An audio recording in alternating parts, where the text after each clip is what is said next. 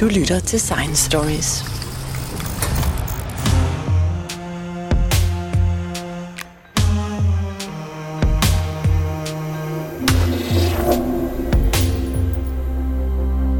Så lykkedes det heller ikke denne gang, juleaftensdag, at sende James Webb-teleskopet afsted på sin rejse til Lagrange-punktet for jorden og solens baner.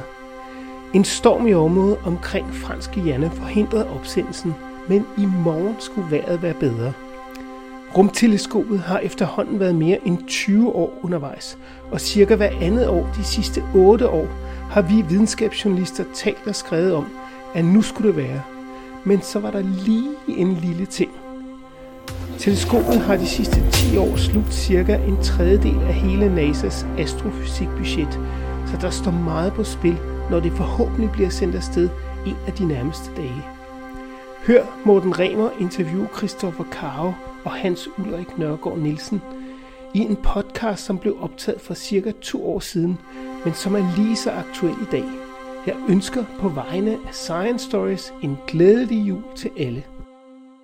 Når verdens største rumteleskop, James Webb, bliver sendt op i rummet den 30. marts 2021, vil der sidde nogle nervøse danske forskere fra DTU Space og følge spændt med resten af forskerverdenen inden for rumforskningen. For DTU Space er involveret i konstruktionen af teleskopet og sikrer med sin deltagelse i projektet, at danske forskere er blandt de første, der kommer til at studere de enestående billeder, man forventer at få med teleskopet. Og samtidig vil danske astronomer sidde med ved bordet, når observationerne med rumteleskopet skal planlægges. James Webb Space-teleskopet er populært sagt Hubble-teleskopets efterfølger, men er større og kan se længere ud og mere detaljeret, da det har et spejl med en diameter, der er tre gange Hubbles, og dermed bliver verdens største teleskop i rummet. Teleskopet er designet til at observere de allerførste galakser, der blev dannet i universet. På den måde vil det gøre os klogere på de processer, der har ført til udviklingen af blandt andet Mælkevejen, som den ser ud i dag. Teleskopet er blevet til et samarbejde mellem ESA, NASA og det kanadiske rumagentur CSA. Hvad det går ud på, kommer du til at høre meget mere om om cirka 10 minutter. Men først starter vi med en nyhed fra Hubble-teleskopet. En nyhed, der på mange måder forudsiger, hvad vi har i vente af opdagelser med James Webb-teleskopet. Du lytter til Science Stories. Opdagelsen af vanddamp på en lille jordlignende eksoplanet kalder den danske planetforsker og professor ved DTU Space, Lars A. Bukhave, for intet mindre end starten på en ny ære inden for planetforskningen. Og som nævnt i indledningen, er opdagelsen sket med Hubble-teleskopet, der med sine 29 år på bagen snart er pensionsmoden, men still going strong, må man nok sige. Men er opdagelsen så vigtig? Og hvordan i alverden har man kunnet spore vanddamp på en lille planet, der befinder sig 124 lysår væk fra vores solsystem? Jeg har været en tur forbi Institut for Geoscience på Aarhus Universitet og talt med astronom og lektor Christopher Karoff, der heldigvis har en god forklaring. Det er sådan, at alle atomer og alle molekyler, ligesom vand, de består af, af nogle atomkerner og også nogle elektroner, der bevæger sig rundt omkring. Og de her elektroner, de kan lave sådan et kvantespring, altså bevæge sig fra en skal til en anden. Og når de gør det, så kan de enten udsende noget lys, eller, eller øh, absorbere og optage noget lys. Det er noget partikelfysik her Præcis. i gang. Ja.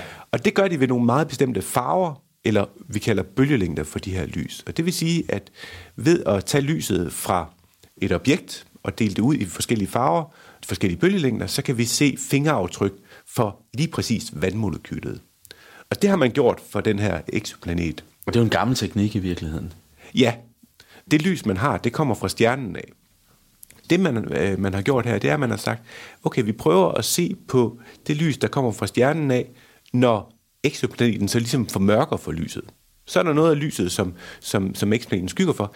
Der er også noget af lyset, en lille bitte smule af det, der lige presserer igennem den her atmosfære, som er omkring den her eksplanet. Og det er det, man har skulle ekstrahere ud og kigge på, og så har man fundet fingeraftrykket fra vand. Og det er jo gjort med det gode gamle Hubble-teleskop. Men hvordan har man vidst, der var en atmosfære? For det ved man vel ikke, når man observerer, men man, man kigger vel på den, og så opdager man noget, som man ikke vil se med en planet uden atmosfære. Ja, man ser simpelthen, at afhængig af, hvilket faglys man kigger i, så virker planeten større eller mindre. Og det er fordi, at den her atmosfære, jamen den absorberer noget af lyset fra stjernen. Og ved de bølgelængder, hvor atmosfæren absorberer lys fra stjernen, så virker planeten større, end ved de bølgelængder, hvor lyset bare får lov til at passere igennem atmosfæren, hvor man ligesom ikke ser atmosfæren. Og på den måde ved man, at der er en atmosfære omkring den her planet. Hvordan har man vidst, at man skulle kigge efter det her på den her eksoplanet? Er det et program, man kører på alle opdagede planeter, eksoplaneter fra Kepler, eller, eller hvordan fungerer det? Altså opdagelsen om vand er gjort med, med Hubble-teleskopet. Planeten er opdaget med, med, med Kepler eller hvad skal man sige, forlængelsen af Kepler, som vi så kalder K2 i den daglige tale. Og så er det specielle ved den, lige præcis den her planet, det er, at den befinder sig i det, vi kalder den beboelige zone. Og det betyder, at øh, den har en, en afstand til sin stjerne, som gør, at vi regner med, at temperaturen må være mellem 0 og 100 grader.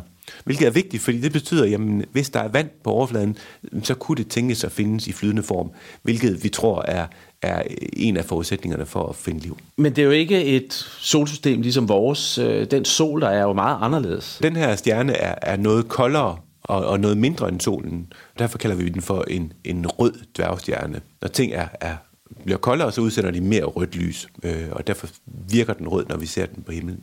Det betyder også, at, at den her beboelige zone omkring den her stjerne, den er noget tættere på stjernen, hvilket gør, at det er lettere at opdage små planeter, fordi så kredser de hurtigere omkring. Så derfor finder vi rigtig mange af de beboelige planeter, eller planeter i den beboelige zone lige nu, dem finder vi om de her røde dværgstjerner. K2 18b med det her smukke navn. Minder den om jorden? Det gør den faktisk. Så den er nok dobbelt så stor øh, og vejer øh, også derfor noget mere og har en lidt tykkere atmosfære.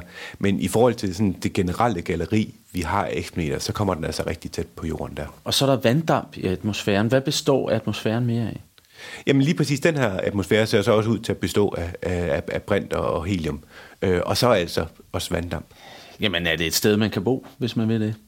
Vi er ikke så glade for store mængder brint og helium, sådan frit tilgængelig i atmosfæren, så, så det vil vi nok ikke øh, synes. Men, men hvad kan man sige, altså det, at der er vand til rådighed, er sådan et første skridt til at finde liv, så at sige. Og så det klassiske øh, spørgsmål. Kunne der være andet liv? Første skridt var at opdage planeter omkring andre stjerner. Næste skridt var at opdage nogen, der minder om jorden. Tredje skridt var at finde vanddamp. Det er, Dem tre, har vi, det er tre flueben. Tre ja, flueben. Ja. Det næste kommer, altså det næste er næsten at finde liv. Altså, så, og, og hvad skal der til, før vi ved, at der er liv på planeten? Ilt vil vi gerne finde. Vi ved, at det ilt, der er i jordens atmosfære, har øh, en, en meget stærk sammenhæng til, til fotosyntesen, der foregår på jorden. Ikke dermed sagt, at ilt ikke kan skabes på andre måder end fotosyntesen, men, men det er en af de letteste måder at skabe ild på, det er ved at fotosyntesen. Så det vil vi godt finde. Men altså, så er der også nogle mere eksotiske ting, altså øh, elektrisk lys, vil man tydeligt kunne se, hvis det, det fandtes på sådan en planet. Altså, så, så vi er ved at være derhen, hvor, hvor altså for mig at se, at vi snubler tæt på at finde liv derude, hvis det, hvis det skulle eksistere. Nu er det jo første gang, man har beviser på vanddamp på ja. en eksoplanet. Og da jeg læste artiklen, så tænkte jeg, wow, det var et af de der berømte flueben. Hvordan har du det som professionel astronom øh, med den her opdagelse? Jamen, helt sikkert også, at det er et, et flueben. Man skal sige, det var så også et flueben, jeg var ikke i tvivl om, det vi komme. Mm. Altså fordi, at vand er en meget, meget simpel måde at, at sammensætte brint og oxygen på. Så, så, så hvis, hvis du har det til rådighed, jamen, så kommer det. Så, så på den måde var jeg den klare overbevisning, det skulle nok øh, komme, så at sige. Så er der jo det her med, at det er den her røde dværgstjerne. Selvom de er store kandidater til at finde liv, så er der også nogle problemer ved at bo så tæt på din værtsstjerne eller din sol, så at sige.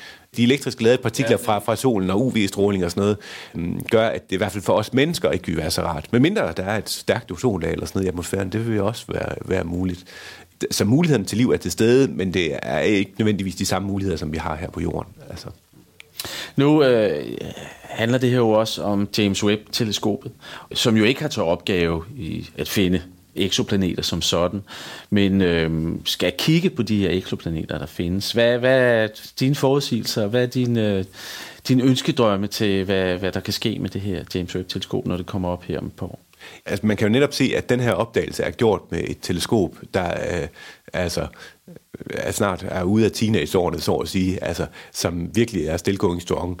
Øh, så vi glæder os rigtig meget til at få et, øh, et nyt teleskop, der ligesom kan tage over for Hubble, og som øh, specielt er god til at observere i det infrarøde område, hvor vi ser mange af, af de her, jeg taler om fingeraftryk, men spektrallinjer mm. fra øh, molekyler i atmosfæren, som, som vi tror skal være til stede for at, at, at finde liv.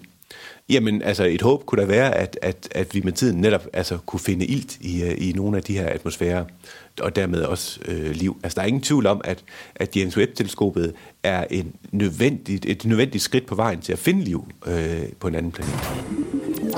Du lytter til Science Stories. Så vidt Hubble, og tak til Christoffer Karo fra Institut for Geoscience på Aarhus Universitet. Nu skal vi en tur til DTU Space i Lyngby, hvor seniorforsker Hans Ulrik Nørgaard Nielsen er en af de danske forskere, der er involveret i konstruktionen af James Webb-teleskopet. Som det blev sagt i starten af programmet, er teleskopet blandt andet designet til at studere lyset fra de allerførste galakser, der blev dannet i universet. Og det sker primært i det område af det elektromagnetiske spektrum, der bliver kaldt for nær og midt infrarød stråling. Jeg spurgte som det første Hans Ulrik Nørgaard Nielsen, hvad det går ud på. Det tydelige lys, det er det, vi kan se med, med vores egen øje. Det, altså, vores øje er, er selvfølgelig konstrueret til, at man hovedsageligt kan se det lys, der kommer fra solen. Ikke? Ja. Og de udsender de, jeg ved ikke om det er, fra, fra cirka 3.000 ångstrøm til, til cirka 7.000 ångstrøm. Og det er de frekvenser, Det er for, altså, ja, en- ja, energier. Bølgelængder, Ja, ja, ja, bølgelængder, ja, ikke? ja.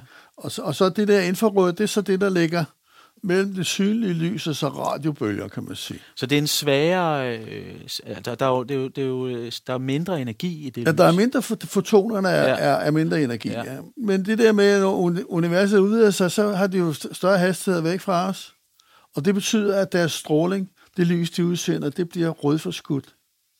Der er mange ting her, der skal forklares. Rødforskydning og, og det og det der med rødforskydning, det, ja. kan man, altså, det kan man, hvis, jeg har alle sammen hørt på en ambulance, og man kan godt høre, nu, nu er det jo med lydbølger, men, Ja, ja, nu, det ja. andet, er læ- men, men med lydbølgerne, man kan godt, hvis man hører ordentligt efter, og tænker sig om, så kan, så kan man godt høre, om ambulance den er på vej hen imod en, eller den er væk fra. Ja. Hvis den er på vej hen imod os, så bliver tonen højere og højere, ikke bare med det lyder, man kan høre det bedre, men det er også fordi, det bliver et højere signal.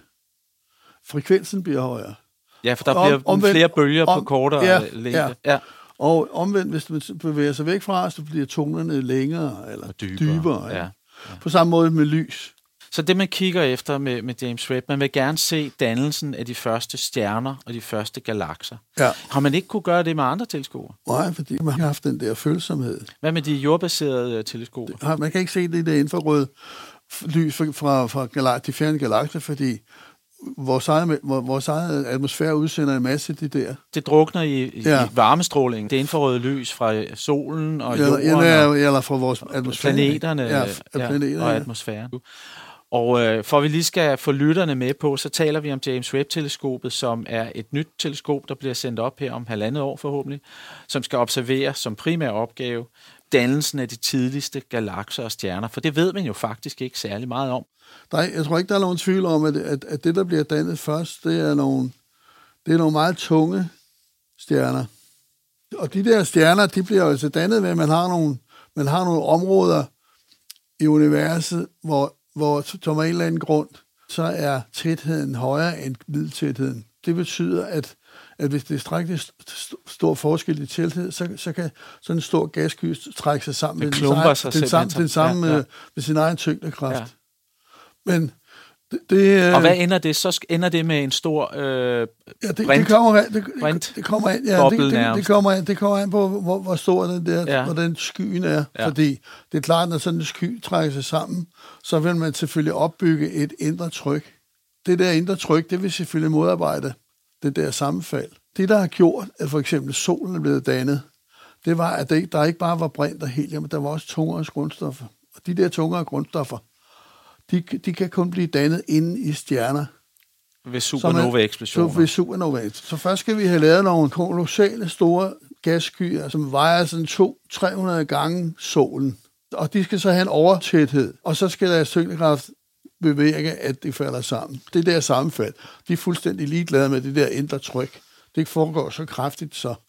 Og det tager nogle 100 millioner år for sådan en gasky at klumpe sig sammen til en stjerne.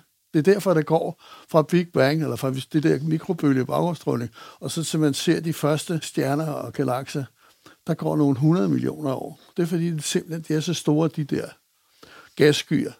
Var godt, vi lige fik en lille grundkursus her i, øh, i øh, dannelse af stjerner.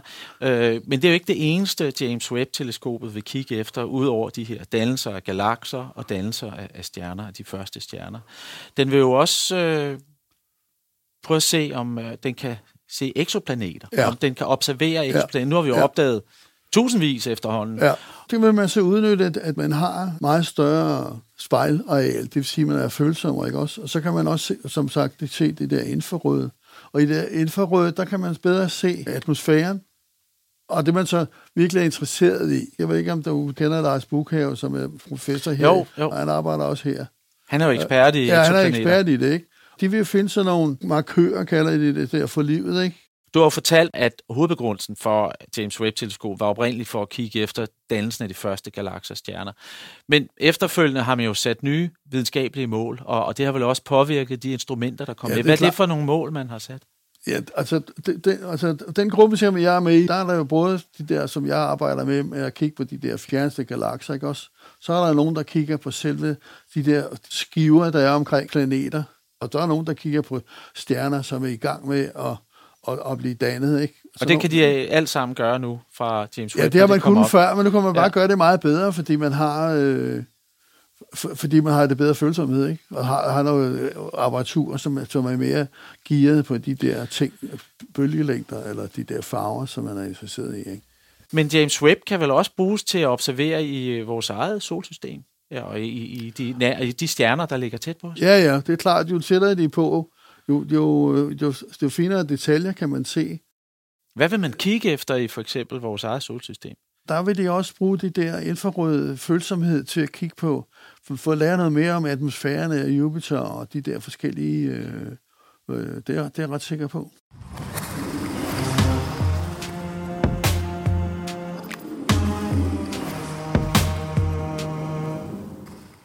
Du lytter til Science Stories. Mit navn er Morten Remer. Jeg befinder mig på DTU Space sammen med seniorforsker Hans Ulrik Nørgaard Nielsen, som er involveret i James Webb-teleskopet. Vi har hørt lidt om, hvad teleskopet kan og skal. Men jeg kunne også godt tænke mig at få et billede på, hvordan ser det ud. Hvad, jeg ved, at det kan jo ikke være i sådan en raket, den skal sendes op. De har jo været nødt til at pakke den lidt sammen, og det har du udtrykt uh, lidt bekymring for, for det kan jo gå galt, når den så skal folde sig ud. Kan du prøve at beskrive uh, størrelse og, og hvad den lavede af? Der er forskellige ting. Ikke? Også der for det første det der med, med spejlet, som er, har de der 6 meter i diameter. Og det er jo et specielt spejl. Det er sådan klappet sammen, og så bliver det så foldet ud, når den gang kommer op i rummet. Som en musling. Og det er man selvfølgelig bekymret for, for da jeg startede på Dansk Rumforskningsinstitut for snart mange år siden, i 1987, der var det forbudt. Uha, man må ikke have nogen som helst bevægelige dele. På og de kan, de kan sætte sig fast ja. og alt muligt. Og det der med, med gnidning i sådan et lufttom rum, det er sådan større videnskaber for sådan noget til at virke. Ikke? Men det er det, de åbenbart ikke tager pivet over. Men vi andre kan jo godt gå hen og, og være sådan lidt øh, bekymret for det. Selvom det er bygget op som et klassisk teleskop, så har det jo også en solskærm. Hvorfor har den det? Altså, nu er det sådan, at alting, det udsender lys. Den basale parameter i det, det er, at det udsender mere lys, jo varmere det er. Solen. S- solen. Månen. Ja, ja, og så videre. Ikke? Og, så, og så vil man gerne beskytte kikkerten, dels for at man ikke vil have meget lys for kikkerten som overhovedet muligt, men også fordi det samtidig, for man så varmer det op. Så det er et stort spejl. Hvis man lyser på det, så, så vil det begynde at, at deformeres. Øh, derfor har man lavet sådan nogle sunsheets, som det hedder på engelsk. Ikke? Solskærme. Solskærme, ja. Så jeg tror, at, jeg kan ikke huske, der er, der er en 4-5 lag af sådan noget meget tyndt folie, men som lyset ikke kan gå igennem. Og hvorfor er det simpelthen for at øh, undgå, at øh, lyset skal ødelægge teleskopet eller observationerne? Så der går hul på det, ikke også? Så er det jo en katastrofe, ikke? fordi så får man alt for meget lys ind på spejlet. Det ødelægger det måske ikke, men det giver meget større baggrundslys i forhold til det, man gerne vil se. Man skal gøre sig klart, at det der, når man går ud sådan en, øh, en solskinsdag, og det er fint, så kan man stort set ikke se andet end solen og månen. Men det er jo ikke, fordi der ikke er nogen stjerner på himlen. Det er bare simpelthen, at atmosfæren lyser så meget op, at stjernerne drukner. Hvorfor er det så vigtigt, at James Webb-teleskopet har en øh, meget lav arbejdstemperatur? Er det af hensyn til udstyret? Det er på grund af observationer, man vil ikke have det der lys på spejlene, og det bliver deformeret. Og det med, at man kan have alting så lavt som muligt, fordi de der detektorer, de bliver jo kølet ned til nogle få grader fra det absolut nulpunkt. Ikke? Så jo højere temperatur det alt muligt har, jo sværere bliver det at, at, at køle de der instrumenter ned. Så ellers ville de simpelthen ikke så, registrere? så, kan, så bliver støjen internt i de der instrumenter så stor, så man ikke kan registrere de der svage kilder. Ikke? Opsættelsen her om cirka halvandet år er jo ikke helt normal, fordi den skal jo ud til et punkt, der ligger meget længere væk end Hubble-teleskopet, som befinder sig bare øh, 600-700 km øh, over jordens atmosfære. Kan du fortælle om rejsen ud til det her punkt, som bliver kaldt Lagrange 2? Lagrange-punktet, det, det, det, er, det er en, en, en gammel fransk øh, matematiker, der, der, der prøver at kigge på, på vores solsystem og se, om han kunne finde nogle stabile punkter. Og hvis vi kun har, forestil os, at vi kun har solen og jorden, og vi prøver at sende en satellit ind mod nu siger jeg til, jeg, jeg er jorden, ikke? og du er solen, og jeg og sidder over for hinanden her ja, nu, ja. Ikke? Og så på et eller andet tidspunkt, så vil tyngdekraften fra jorden, den vil hive i den der vej, ikke også? Og, og, og tyngdekraften fra dig, den hiver den anden vej.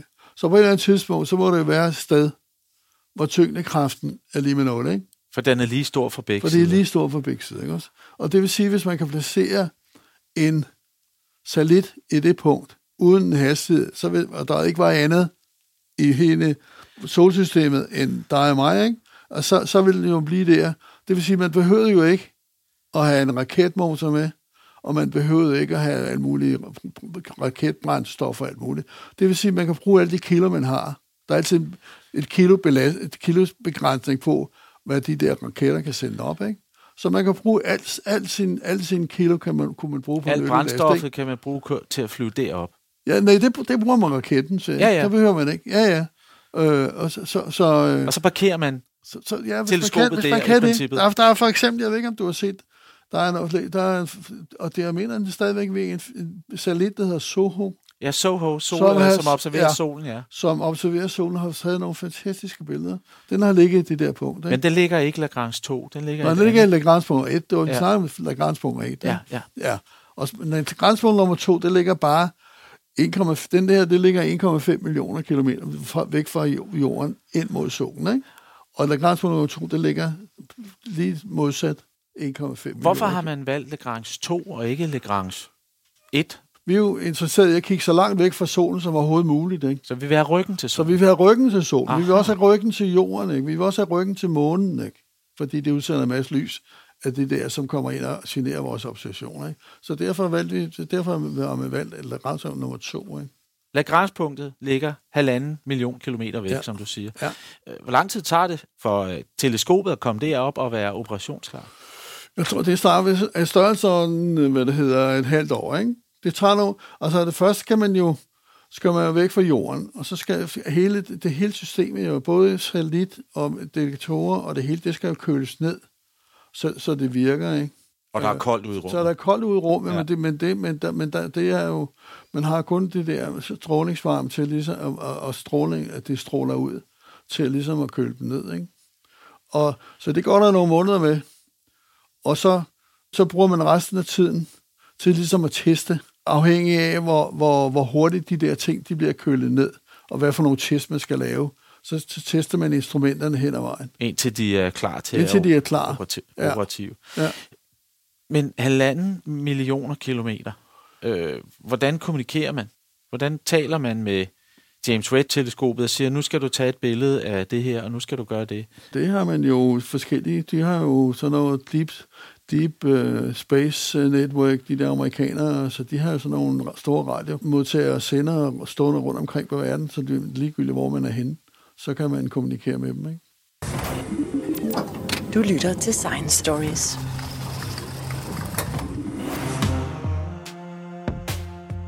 DTU Space har deltaget i mere end 100 internationale rummissioner og består i dag af 165 forskere, eksperter og andet personel. Udover at forske i rummet, er en af centrets ekspertiser at bygge måleinstrumenter og dele til instrumenter, der skal ud i rummet. Og det gælder også i det her tilfælde.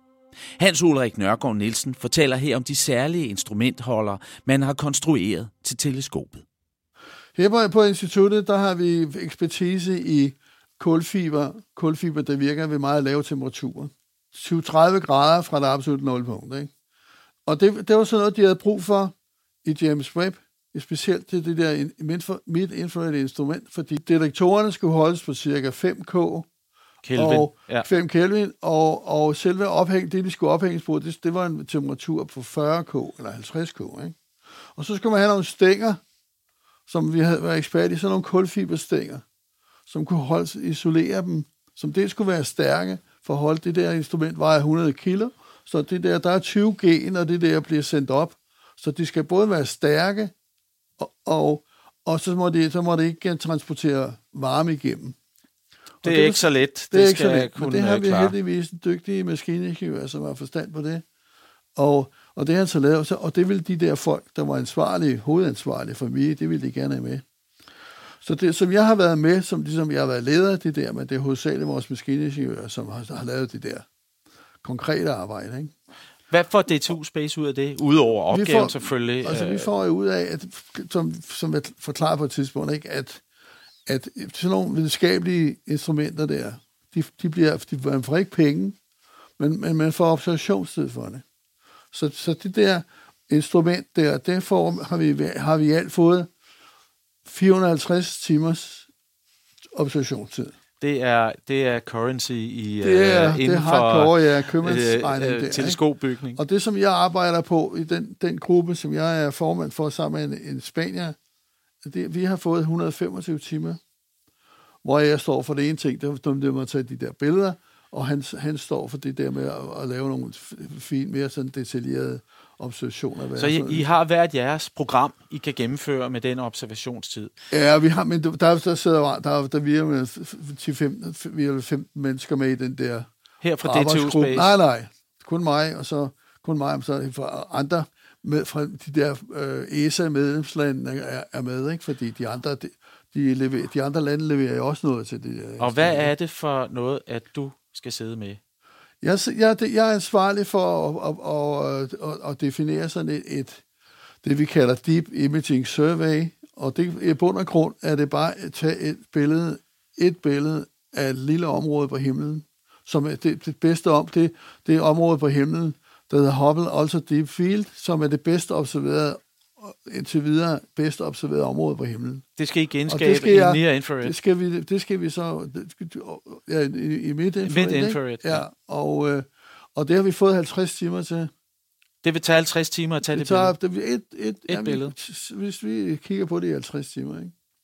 Og det gør I for at få samlet nok lys. For at få samlet nok lys, og se om vi kan finde de der første mælkevejssystemer der, ikke? Så det er en eksponeringstid på 50 timer. Ja. Sådan fungerer det jo ikke, det ved jeg godt. Men, men, men, men hvordan foregår det i ren praksis? Er det noget, I styrer herfra, eller er der et Nej, nej, det er, vi, vi har... Vi, Kan du fortælle lidt om det? Ja, altså vi, man laver, for det første laver man sådan en stor, fin ansøgning om, hvad det, er, hvad det er, man vil lave, hvorfor man vil lave det, sådan noget, hvorfor man har udvalgt det der område, og hvorfor man har udvalgt det der, man, man kigger kun på en, noget meget, en lille udsnit af, af, af lys, ikke?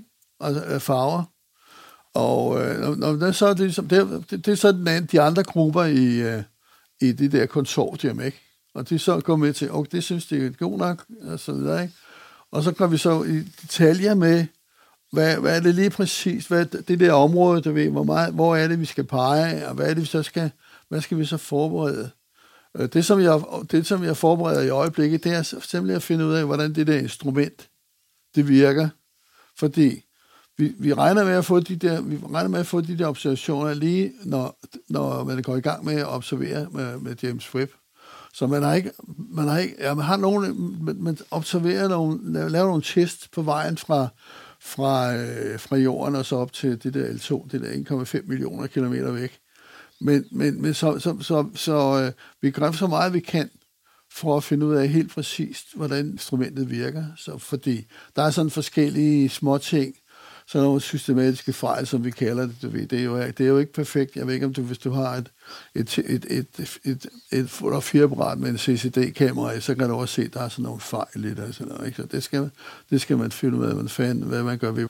Så det, så det er det, vi er i gang med i øjeblikket. Ikke? Så, så tager vi sådan hele turen igennem. Dels at forstå alle de der øh, unøjagtigheder, hvad man skal kalde det, de der ting, hvor det ikke, det, alting virker ikke helt, som man, som man tror og finde ud af, hvad, hvad kan vi gøre ved det? Og så det næste, det er så selvfølgelig at finde ud af, når vi har de der data gjort, korrigere dem så meget som muligt, så, øh, så, skal, vi, så skal vi finjustere. Vi er sådan et, et enormt lille signal, som vi er ude efter, så alle de der forskellige små ting, der kan at der er i sådan et detektor der, ikke? Det er man nødt til at kende. Sådan der er noget meget støj i billedet, kunne jeg forestille mig. Ja, der er også støj, men der er, også, ja, så der er støj, så er noget af der er støj, der er bare tilfældigt. Ja. Så hvis man bare eksponerer længe nok, så, så bliver det ud, ud, udjævner sig, men så er der også noget støj, som er sådan systematisk, som er der altid ligegyldigt, hvor meget man udjævner, så er det der ikke. Og det skal man så, det skal man så finde, finde måde at korrigere for, ikke? Så det er det, jeg bruger en hel del tid på.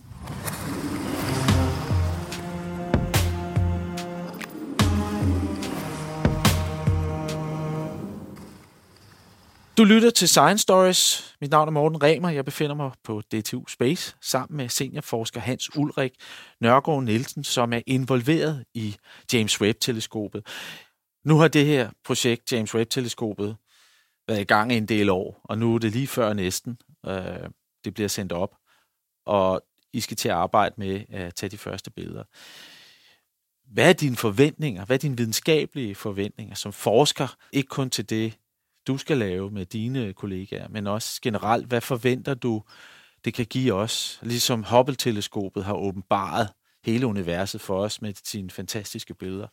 Hvad, hvad, hvad forventer du af James Webb-teleskopet? Ja, ja, jeg forventer, at man flytter ligesom, ligesom grænsen for, hvad, hvad vi, hvad vi øh, kender noget til. Ligesom, ligesom Hubble Space Telescope har gjort, ikke? det har virkelig flyttet vores forståelse af galaksernes dannelse og udvikling osv. Og, ikke? og nu kommer, kan vi så med James Webb, kan vi, kan vi gå endnu længere væk, det vil sige komme endnu tættere på i, i forhold til deres danses, hvordan de bliver dannet helt fra starten af deres dannelse. Ikke? Alle de ting, som er meget tættere på, der kan man få, der kan man få endnu mere informationer om, hvad der er, hvad der, er, der foregår, og hvad der er, der... Øh, hvordan tingene har, stjernerne, stjernedannelse har foregået. Og, og eksoplaneter. Og eksoplaneter, ja. hvis, man er, ja. hvis man er vild med det. Ikke? Men James Webb kommer man aldrig til at lave så finde sådan nogle helt nye planeter. Det tror jeg ikke. Det er ikke, det er ikke særlig velregnet, fordi det har sådan, de kigger på sådan en lille del af himlen hele tiden. Ikke? Så, så, så det vil man bruge de, de eksoplaneter, som de har fundet med, med de andre øh, satellitter, som de finder jo i tusindvis af dem. Så vil man så udvælge dem, som er mest sandsynligt, at der er sådan nogle livsmarkører i, som vi kan efterprøve og se, om der skulle være et eller andet rimelig sandsynlighed for, at der er noget liv.